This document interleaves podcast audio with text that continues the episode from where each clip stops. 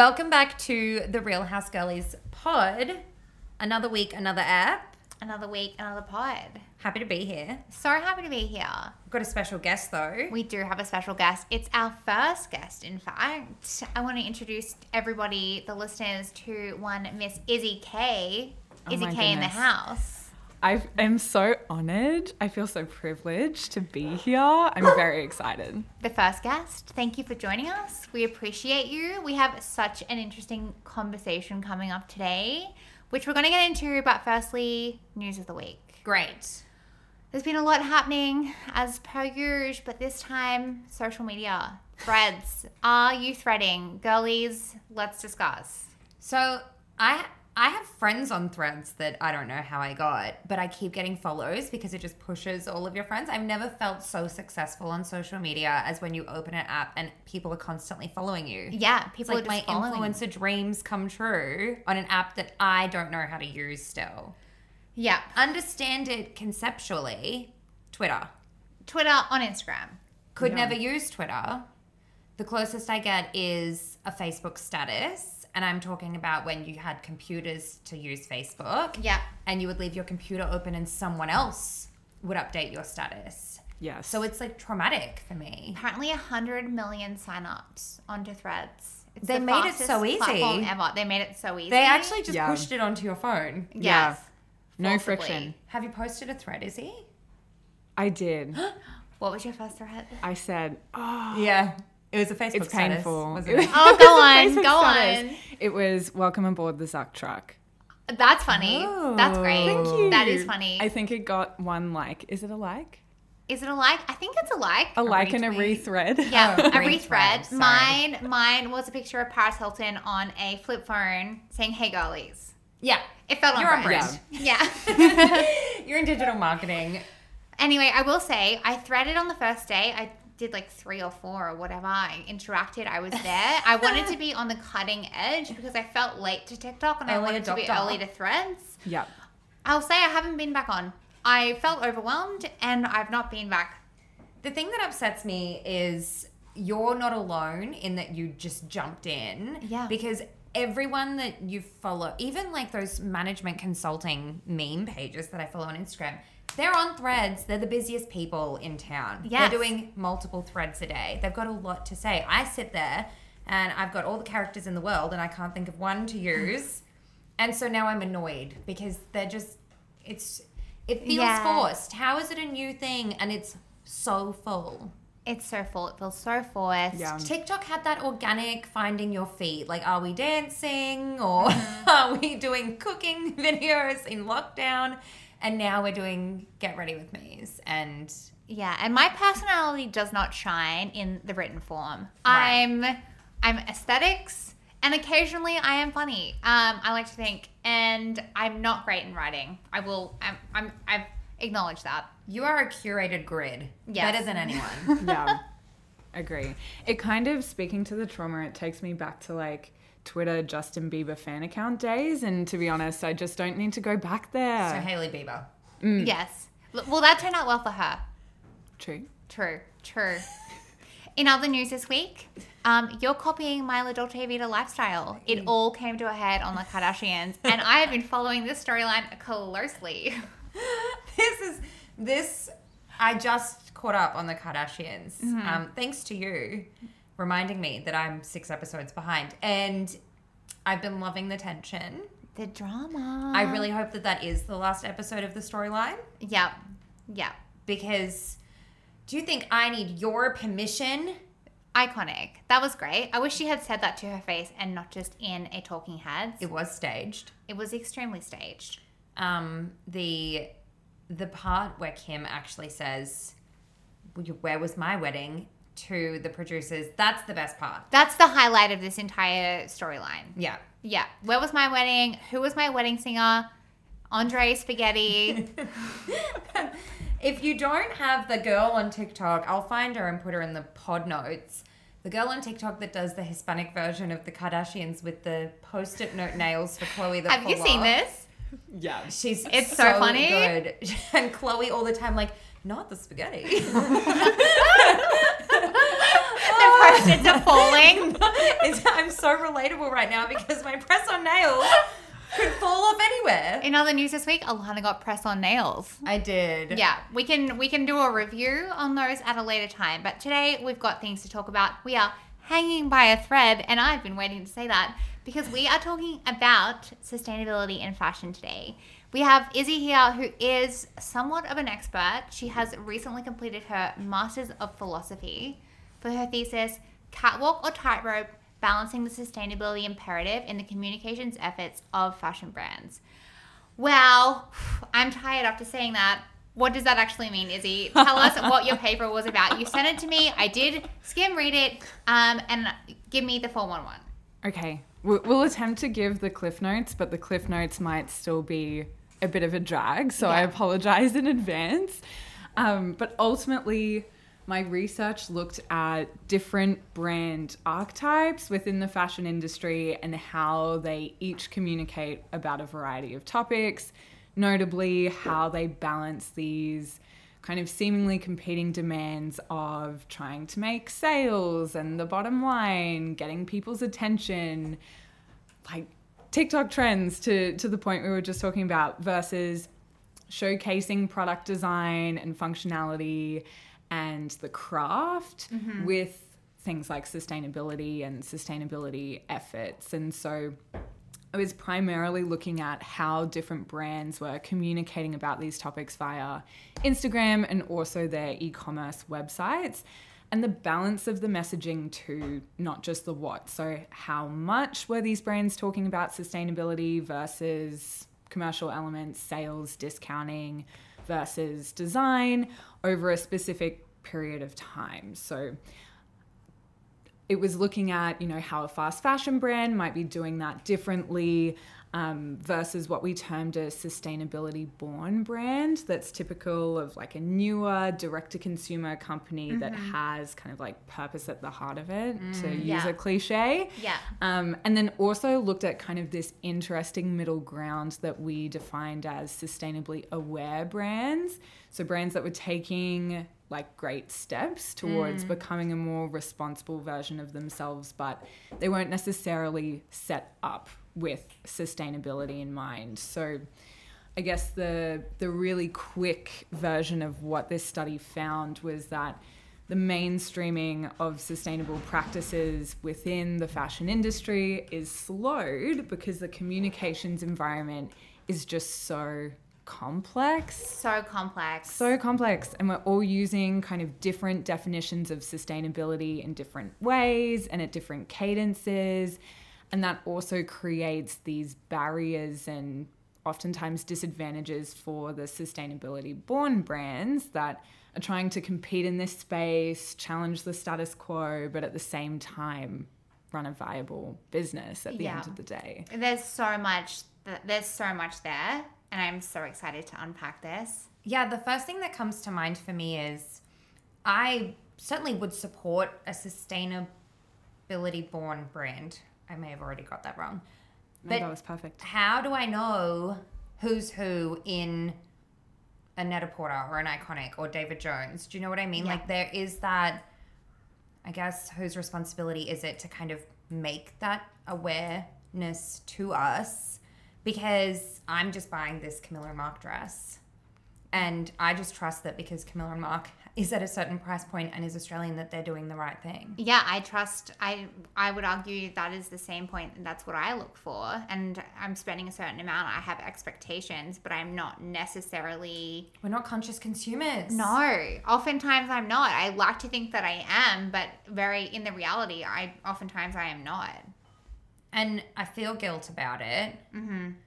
But similar to even as you said, the struggles of brands, I struggle with my guilt because there's only so much that I can hold myself to each day before I crumble with my my other areas of responsibility and interest and emotional I don't know obligations and work stress and all of those things that fuck like I'm I'm already doing my best. Yeah, it feels like a lot, and that's like what's the responsibility of the brand versus what's our responsibility as consumers.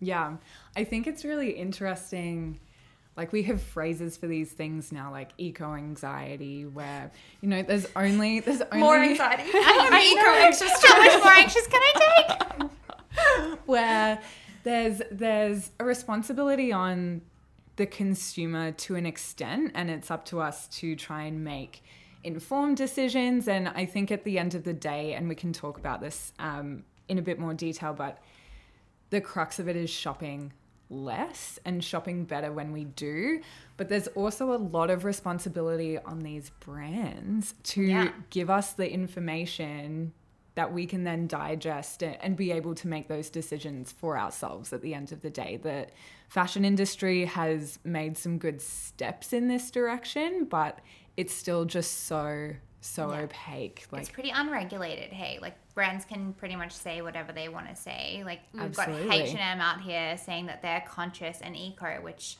I don't think it. Everybody knows that's not the case. like how do you verify that? How do you verify that? Absolutely.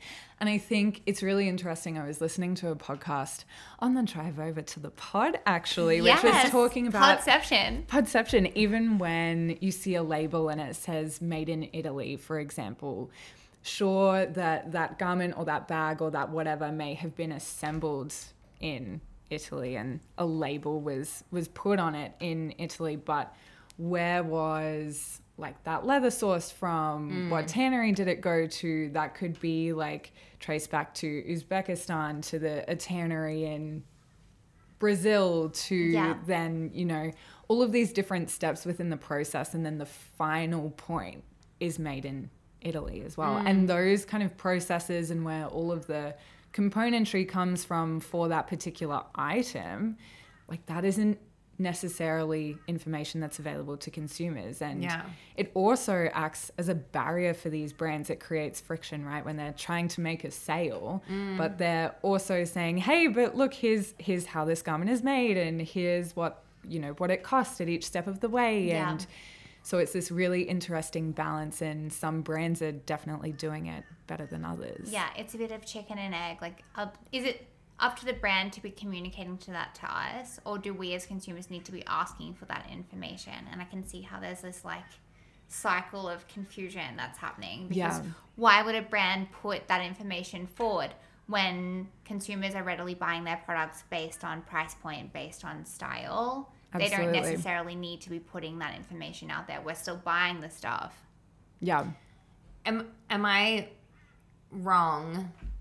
You will say no anyway. Am I a little bit more ignorant than I started by making some kind of gentle assumption in the favor of businesses as well? Because I imagine with the tannery and leather sourcing example, sometimes to source things from a better location or source the more sustainable option, you're increasing your logistics and absolutely like coming from consulting and and even coming from like having sold products to people and trying to get them places you know even a one dollar increase in the cost to transport something or a 100 kilometer further distance Yeah. to transport something just makes things you know impossible to produce It's all Yeah. adding up. It's all a trade off. and you have to be in business to sell things and you have to be in business to do the right thing you can't kind of sell yourself out of business or cost yourself out of business rather so yeah.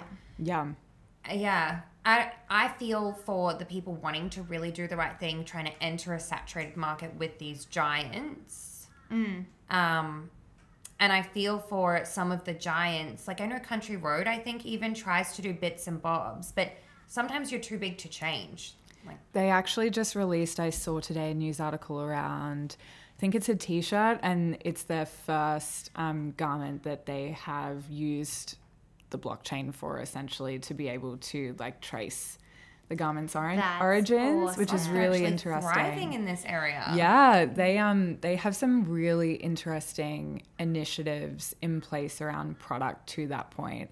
And I think there's kind of two components to it as well. There's the the product side of things uh, and price is such a huge component of that.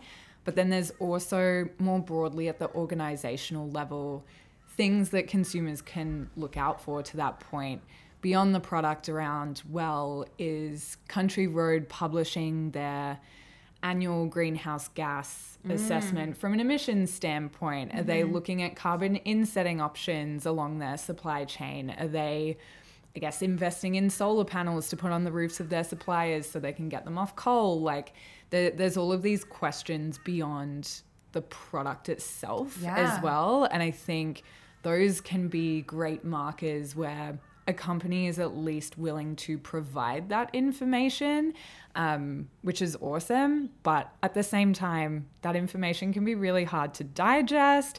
Yes. What are the It's general just a standards? minefield. Like, what's the who is the kind of universal body that sets this means this level of sustainability and this is this good versus this is this good? Because you could kind of just say, well, I've got recyclable packaging equals Yeah. sustainable versus I've done everything that I can to preserve the planet for people.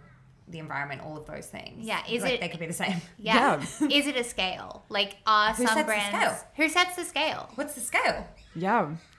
I mean, this is the most annoying answer, but it, it simply doesn't exist. Mm. And I think there are certain accreditations and programs that are trying to fill this gap in lieu of there being global regulation that's kind of a one size fits all kind of a solution. Uh, such as B Corp, for example, which I feel like Australians are starting to tap into. Vogue ran an article at the beginning of the year around Australian B Corps to keep an eye on, which was very Yeah. cool. I know Bassike are a B Corp now, Oh, which is really? awesome. That's I think they were end of last year. I could be wrong on that. Yeah. Uh, It's pretty rigorous going through that process, from what I understand. Yeah, and it's it's by no means a perfect process. Uh, however, they do cover a variety of topics. They're they're not just looking at the product. They're not just looking at the environment. There's a huge focus on workers and the community as well, and also governance is a key thing that they measure on too Yeah. and it is kind of a, a sliding scale based on the size of your business, where you operate, all of those kinds of things, so that there's still an ability for smaller brands to achieve the certification too, versus. I know Unilever became a B Corp last year. They initially had Ben and Jerry's under their portfolio that were a B Corp certified brand, and that they would have had so many resources in order to go through the assessment Do process. we believe Unilever? I yeah. I'm like thinking about ice cream wrappers and like the number of brands in their portfolio. well, all the disposable plastic. Ice cream wrappers only because my previous assistant, shout out to you, works in one of the ice cream brands. Ice cream brands. Um, yeah, no, it's it's it's a lot. Like all of the shampoos and conditioners, they're not. Hmm, I'm getting skeptical. Yeah. So this is a real. You have touched on the most brilliant point here in your skepticism, Thank you. because I think with things like B Corp, when we talk about a giant like Unilever, this is just a perfect example of why why there will never be a perfect process. At the end of the day, one of the core issues in the sustainability space is that we are producing too much stuff. Mm. Like you can only make so many recycled and recyclable boxes as your packaging and you know you can Yeah. only engineer the the product so much you can only inset your emissions so far if you're still trying to produce like hundreds upon thousands of, Yeah. of goods at Which the end is of that the day brand that is um they said that they were going to reduce their emissions but double their production. So they would just end up being net neutral. I can't remember what brand it H&M. was. It was H&M. H&M Yeah, so they're going to reduce their emissions by half, but they're also aiming to produce twice as many oh, garments. Oh, I thought they were trying to double their revenue double their Yes. revenue by yeah 2030. Double their revenue. Yeah. So you think about Are how they going many to put their prices up? Because that would just be blasphemous given the quality. Yeah, yeah, and think about how Absolutely. many H and M garments are already getting around in landfill. Why do we need double that amount? Well, this is something that I find really interesting because I know my basic knowledge of fashion sustainability is you should be at Vinnie's. I'm at Vinnie's. We go to Vinnie's. We thrive at Vinnie's. We do. We like to thrift. Here's where my issue is. If I have something that I mistakenly one time bought at H&M, We all do. Like we no all one do. is buying that from Vinnie's. So when I take it to Vinnie's, where does it go? Yeah. I just assume at some point it goes in the bin because what are they going to do? Sell it for one dollar, and someone's going to be like, "Eh, all right." Like it's H and M. It's not something that you kind of go through Vinnie's and think, well, maybe I'm being disconnected from reality, but I think like I could probably buy that new. That would be fourteen ninety nine new. Yeah. Or four dollars ninety nine at Vinnie's. There is a saving there, but am I? How committed am I to this item? Not very. And what is the quality of it used? Do you know? Yeah. yeah. So- it's had its life. It's had its one wear. yeah. I just I Yeah. there's a place for it because you again like you need to be accessible to people and the economy is so bad we're not going to talk about that because no one cares Not everyone can about it. shop Net but- Porter. no Yeah. and yeah people still need things as you say but i just feel like if if your revenue is in the hundreds of millions or the billions you shouldn't be the people producing at the cheapest rate Yeah. Absolutely. They have the ability to pay their garment workers. And this is another key issue, right? They have the ability to pay above living wage for their garment workers. And we know that that just doesn't happen. And Yeah. we see these workers, which, let's be fair, are largely women of color, that are mm. disproportionately affected by climate change. We're underpaying them, we're overworking them. And honestly, we see these people as resources. So until that changes, this Yeah. cycle of exploitation will just continue. It's just continuing. And the I mean, Shein I work brand in- trip. Did you guys hear about this? i've not heard anything about Okay. this I'm sure you're across this. The Yeah. Shein brand trip recently. And this brings me to another topic of like influences in fast fashion. But first, the Shein brand trip. So Shein recently sent a whole bunch of influencers on a brand trip mm-hmm. over to China to visit their factory. Now, this factory that was constructed for the sole purpose of this brand trip very, very clearly is not where they are producing Shein garments. And they, I think they're sourcing from over 600 factories, if I'm remembering correctly. Shein's busy. So they've presented this one beautiful factory where all the workers are smiling and they're all having a great time, and like it was just very clearly falsified. And so it just faced this huge backlash.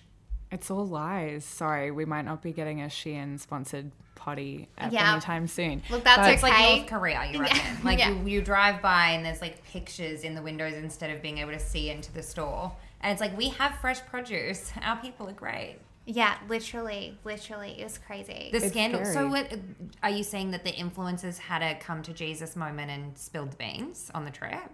Well, no, because they had a great time while okay, they were there. they're there. having a great time. They were ha- well, they did. They had a beautiful trip, and They got like, free shit. They got free shit. I want to get free shit, but I think Yeah. you're right. I want to get.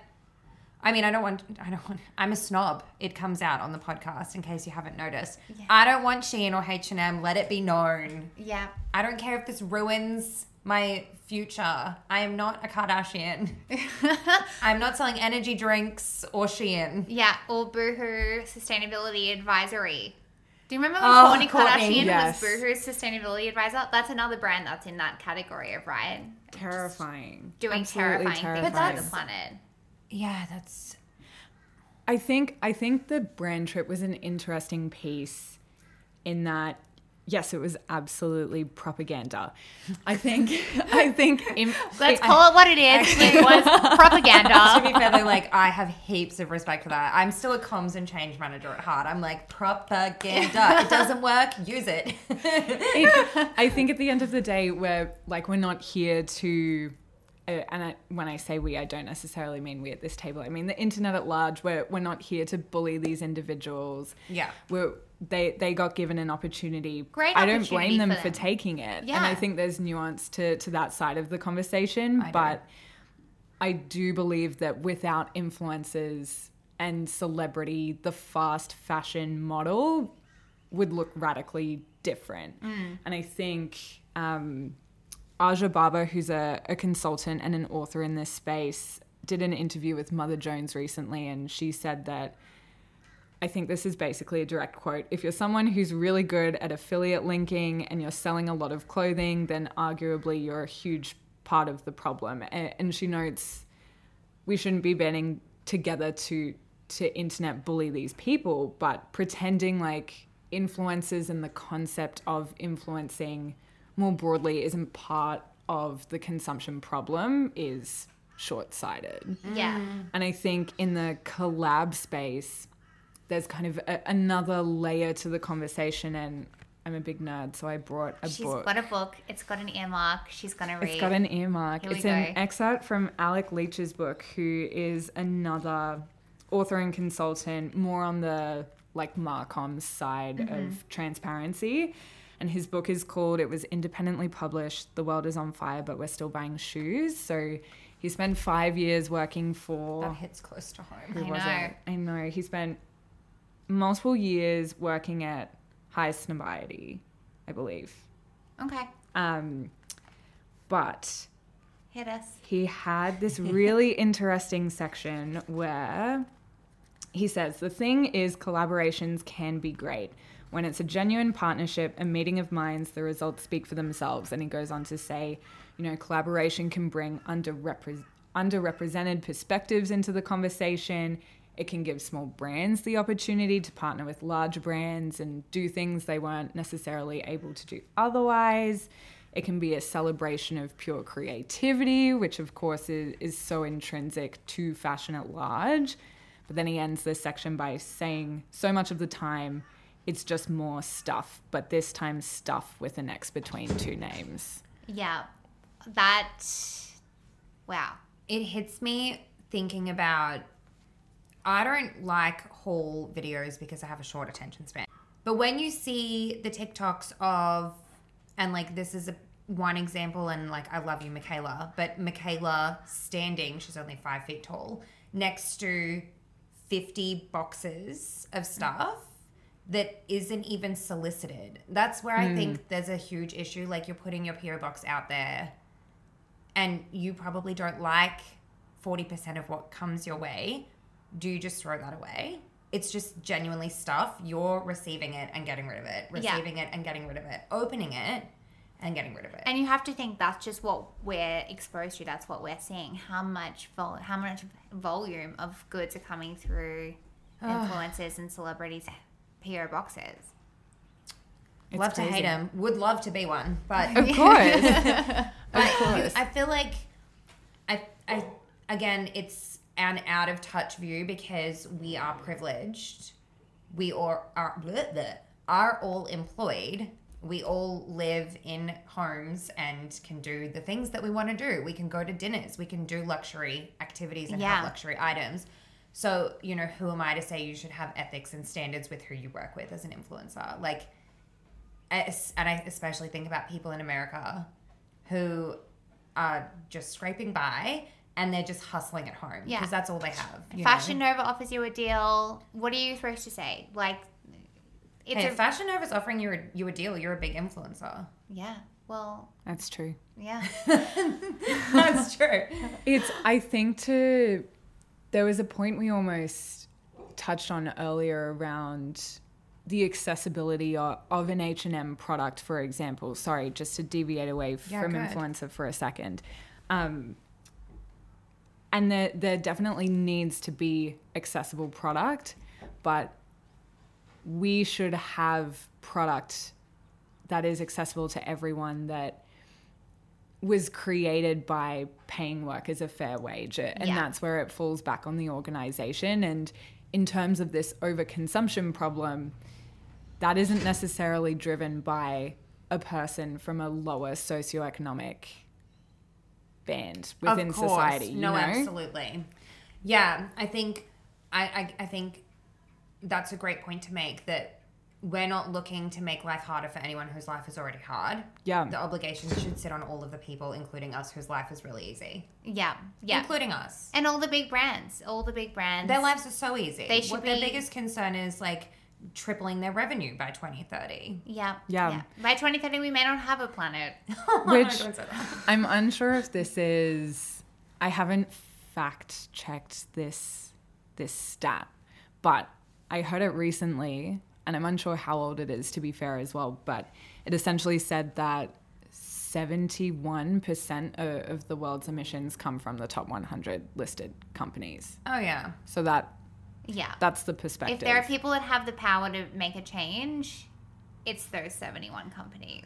But as consumers, I think there are things that we can do, right? It's not it's not Make them hopeless. easy too, because we're lazy bitches. Yeah, yeah. So I guess I would love to know from Izzie what what are brand what are some brands that are doing it well? Who do we love? What does mm-hmm. that look like? What are they doing that makes it good? What are we in buying? inverted commas?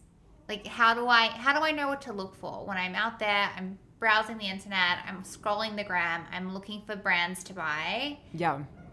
What what does good look like? So let's use someone like a Net-a-Porter as an example. I know they have like sustainable edits now, which is awesome, and that can be great for discovery, I feel. Yeah. So if it is starting on a retailer like that and using it as a tool for discovery so that you can then go away and say, hey, I think that brand's really cool. They were in the sustainable edit.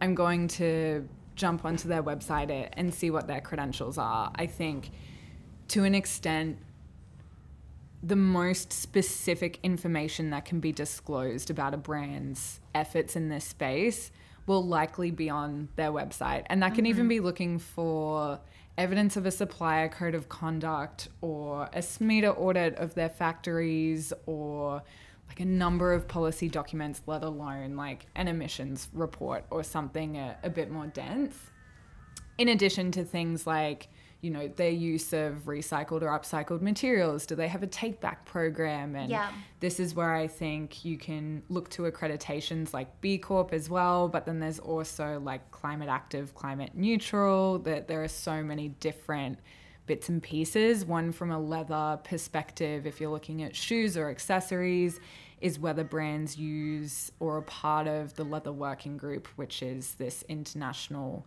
membership. It, it's technically a non-profit, but they essentially rate tanneries throughout the world Yeah. uh, into gold, silver, and bronze uh, kind of tiers as such. So I think the discovery can be fun, right? It- like can that's be the fun. fun. We love to shop. We love to shop. We I just think need you're to already know- trolling through pages and pages. Like, what's one more web page? Yeah. To make your decision, right? Yeah, exactly It's true. right. Because ultimately, the products are very similar. You can get very similar products across a range of brands. For example, I'm wearing leather pants today, which I purchased from Victoria Woods. Um, and I noticed that they were part of that leather program that you're talking about, and they do actually have that on the product page. And I was like, oh, that's really cool. I don't know what this is. I'm going to look into it and do a bit of research. And that for me helped sell helped sell me on this particular pair because I felt good about that decision because I could see that they were part of this program. Yeah.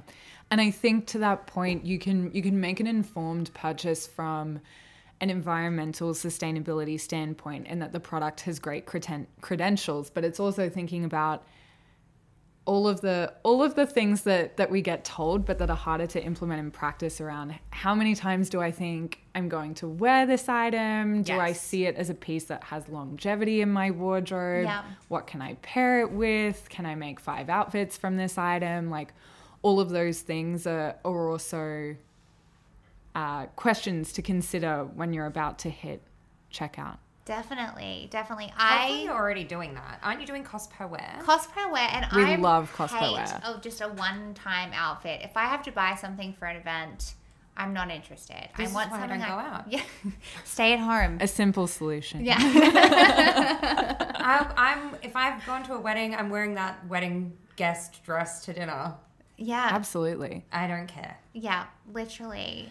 Um, what else should we be looking for? What are some What are some particular brands that you're loving? Who are you loving? Give us some Okay. recs. I am a big fan of Outland Denim here in Queensland from a clothing perspective. They, interestingly, own parts of their supply chain. So they own their factory, which means that they control who they employ to an extent. Their, their whole, I guess, brand ethos is around uh, female empowerment and they bring workers out of really uh, terrible, for lack of a better word, domestic violence situations and they, they provide them with steady employment that, that pays above living wage. So they have a really interesting story. I think they became a little more popular in mainstream media when Meghan Markle wore their jeans a few years back, but honestly, yeah. they have actually started, I believe, developing product for other brands as well. So they not only have B2C now, but also B2B, which I think speaks to their credentials when they have someone like Levi's saying, "Hey, we want you to make our jeans." Yeah. For for a Queensland business, that's I think very cool. That's And incredible. that's awesome for consumers. Yeah. yeah. I was just thinking, you know, whilst you've been talking, I'm like, okay, do I need to change my behavior? Probably I will do my best, but to what extent? Because I don't want to go my whole life without another Dior bag or Another pair of leggings. another pair of Sass & Bide Black Rats. No, like active wear. active wear. no, because when you when you said you know there's different areas of sustainability that we can be thinking about. I might be making really environmentally friendly choices in one area, but then I'm also making you know made in Italy supporting like specialist handmade.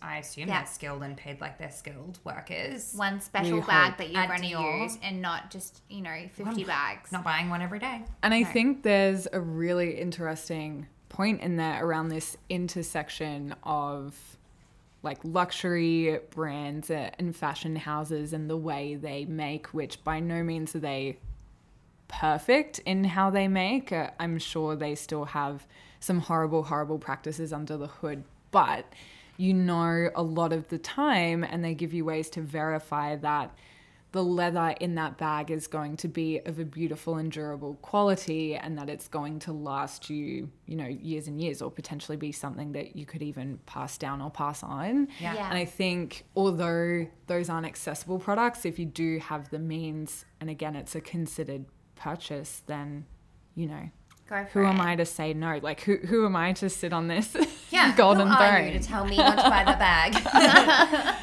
I know. I think that's you know like for anyone that listens to the pod because sometimes we just blatantly avoid uncomfortable topics because we don't want to look into ourselves and then come away feeling worse than we probably already do about ourselves every day because life is tough. So if there's you know, this is a permission slip. It's not everyone that ever hears this is doing everything wrong and you're not here yelling. I'm yelling.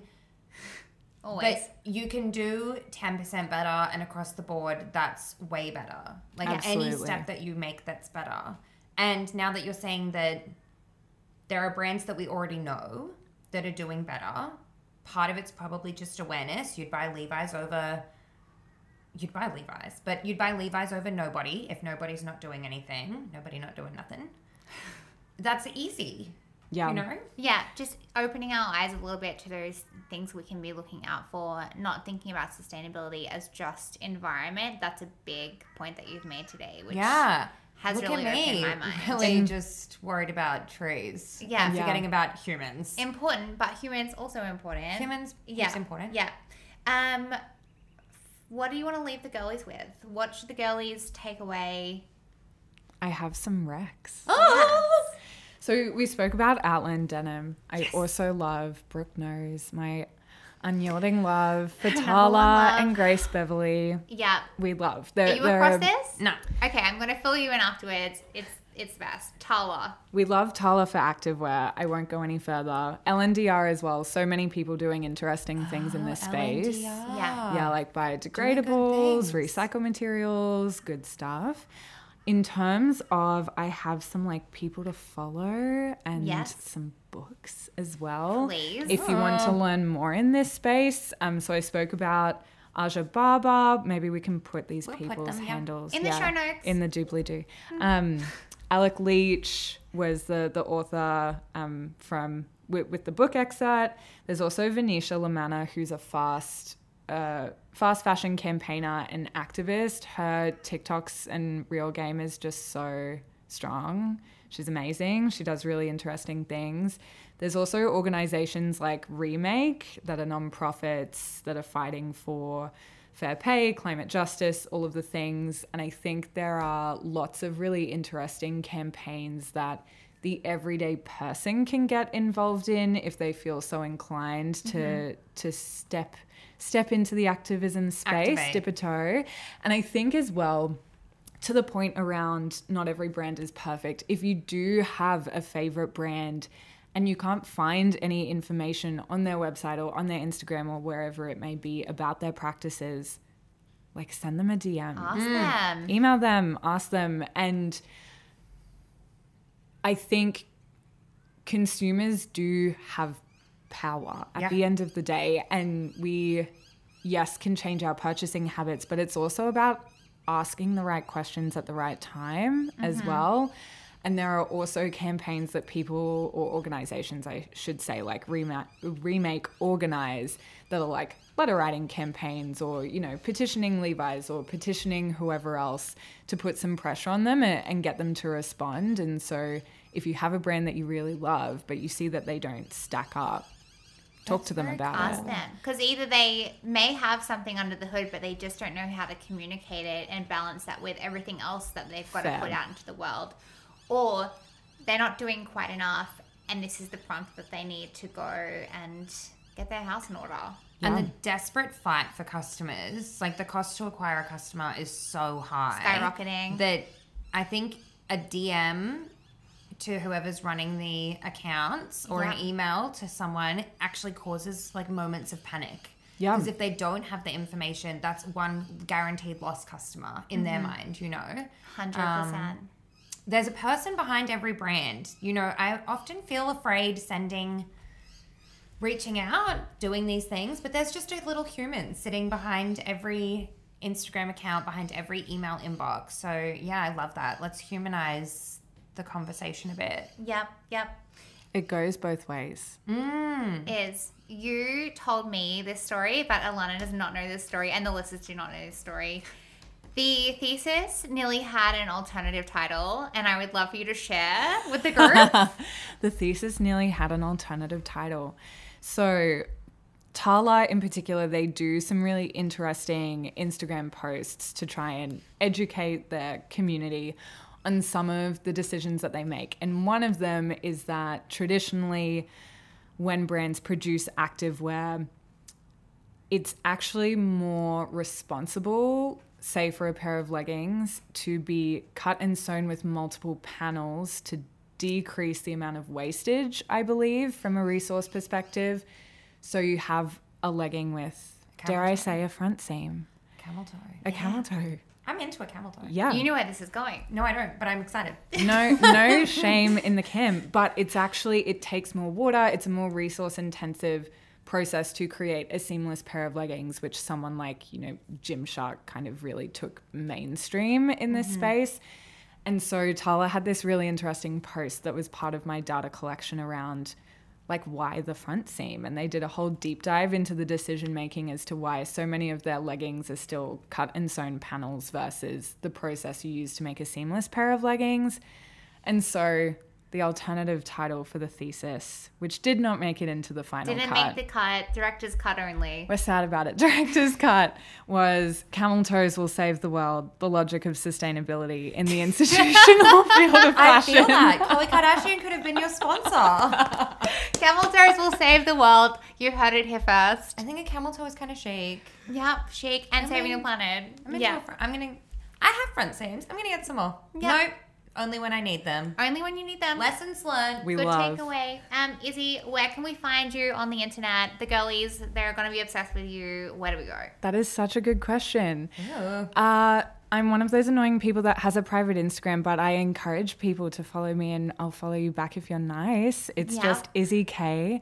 And then, uh, dare I say, LinkedIn, Yep. Izzie Kalaja. We love a LinkedIn influencer. Bold dare. Yeah. I, me, I, I'm on the side of the table with the girlies that aren't using LinkedIn. We have it when we need a job.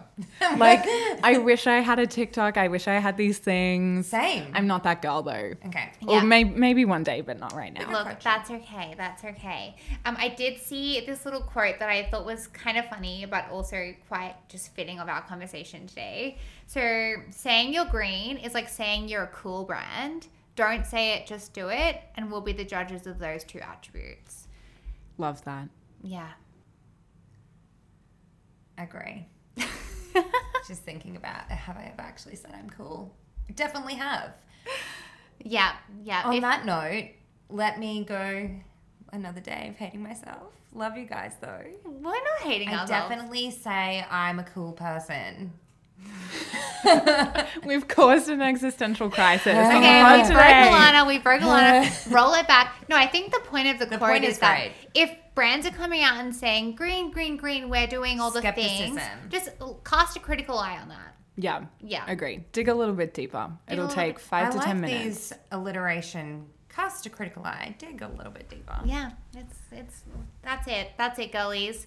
Thank you so much, Iz, for coming on the pod and being our first guest. Thank you so much for having me. It's been incredible. It's been so good. a superstar. And for those that don't know, Iz is also about to embark on a life changing trip to the UK. She's moving over there, so we're sad to not see her for a while, but I'm sure she'll be back soon and we can continue this conversation. I will be listening to the pod over in London with a glass of oh. wine and just pretending uh, that we're having a little chit chat, you Having know? a little chit chat. Probably need wine to yeah, listen to the yeah, pod. Yeah, Oh, this- stop. This evolves. I mean, this doesn't end here. This sustainability conversation, right? Like No. we've had a touch on it today, but there's so much more that we can learn. So Feeling safe to ask questions has been really nice. I Yeah. think that there'll be more questions, no doubt. yeah.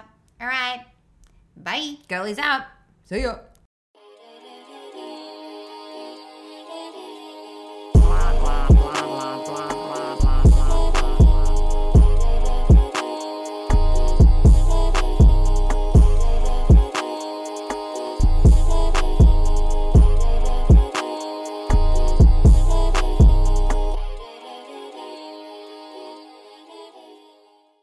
Oh my God, we're on the pod. You're on the pod with Mike. What's your beef? What is your chat? Welcome back to the Real House Girlies pod. Yes. another app, another day, another app. Let's do that again. Nowhere. Yes. Every fucking week she does this, the control freak.